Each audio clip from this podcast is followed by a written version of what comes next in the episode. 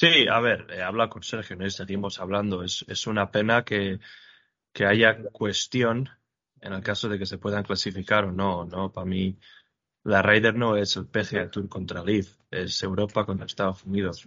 Punto. Y a mí me gustaría ver que cada equipo tuviese los mejores jugadores que, que puedan tener.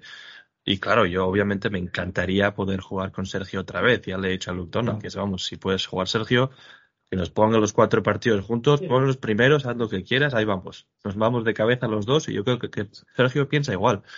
Pero ahí ya, de cara a lo que vaya a pasar, está fuera de mis manos, ¿no? El European Tour ya sabe lo que yo pienso, Luton ya sabe lo que yo pienso, así que espero que, que, que, bueno, que podamos hacerlo, pero no, no pinta bien la cosa, ¿no? Sobre todo cuando vi que felicitaron a un jugador por el cumpleaños el, el 10 de enero y, y no felicitaron. La, la, cuenta de Ryder, de la Ryder Cup, no felicitó a Sergio por su cumpleaños el 9 de enero, ¿no? Así que eh, eso tiene pinta ya de que, de que igual están, sin haberlo hecho oficial, pasando página a, digamos, a un nuevo futuro, que para mí es una pena. Y luego el Masters, a ver, está claro, yo tenía claro que los grandes no se iban a meter en este fregado, diciéndolo así, ¿no? Sobre todo con, con la denuncia que ya tiene el PGA Tour con, como le dice el PGA Tour, ¿no? Sería, yo creo, evidencia clara que si los grandes dijesen que no, de que,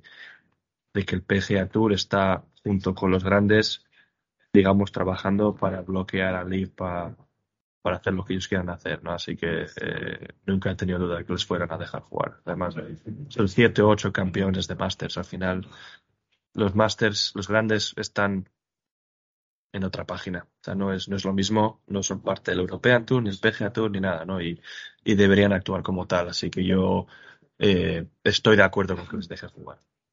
Deberían, se lo han merecido. Eh, experiencia buena porque he ganado. Muy buenas los dos.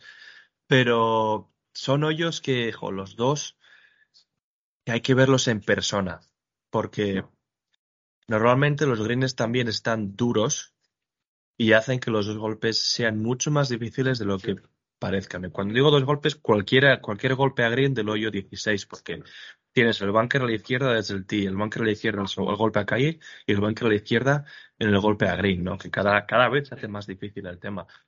Y incluso si, si pegas al layup y te dejas 80 metros, con el green duro es un hoyo complicadísimo. Ahora, si llegas de dos, tienes un problema, bueno, tienes varios problemas pequeños y grandes. No es un green muy estrecho que es difícil de pegar, pero claro, si bota en el centro de green y te vas largo, no tienes 6 metros de talud de bunker, pero tienes 3 o 4 de pared vertical de hierba, que a ver qué haces, que yo estaba ahí abajo y no hay opción de nada es, es un hoyo complicado, no es un hoyo complicado. Claro, si intentas apurar el principio de green, tienes tres metros de green y luego el bunker y a la derecha una pequeña caída que hace que, el, que la approach sea mucho más difícil, ¿no? Así que es posible, sí, pero es un golpe mucho más difícil de lo que parece en la tele. Y luego el 17 Alcatraz, pues, hombre, resembla al 17 de, de Sogras, ¿no? Eh, pero al estar un poco elevados, yo creo que hace que el green parezca mucho más asequible, aparte de que no tienes mucha cuesta, no es relativamente plano. Y aunque sea un 9 o un pitching o lo que sea, yo personalmente te puedo decir que vamos es apuntar al centro de green, la pegas al centro de green, te dejas tus 5 o 6 metros y si la metes bien, si no vas al siguiente hoyo, ¿no? A no ser que tengas un palo perfecto, la distancia perfecta, el viento perfecto, que igual puedes, puede ser un poco más agresivo, ¿no? Pero como norma general, pegar al centro del green y bueno, adelante y vamos, vámonos porque no. A ver, eh, se pueden hacer, pero también puedes crear un par de desastres en ese hoyo que no son necesarios. me, no voy a, me da igual el que venga, me da exactamente igual. No voy a, no voy a exigirme demasiado. Eso te lo puedo decir, ¿no? El que venga, pero tengo cierto conflicto interno con el tema porque obviamente me encantaría ser el cuarto español en ganar un Masters, me encantaría ser el primer español desde, desde Chema en ganar dos del mismo, ¿no? Eh, pero claro, tiene cierto aquel el ser el primer español en ganar el PGA. Así que es complicado decirte cuál porque todas tienen algo muy importante, ¿no? Pero ser el primero en ganar los dos que nunca habíamos ganado antes sería increíble.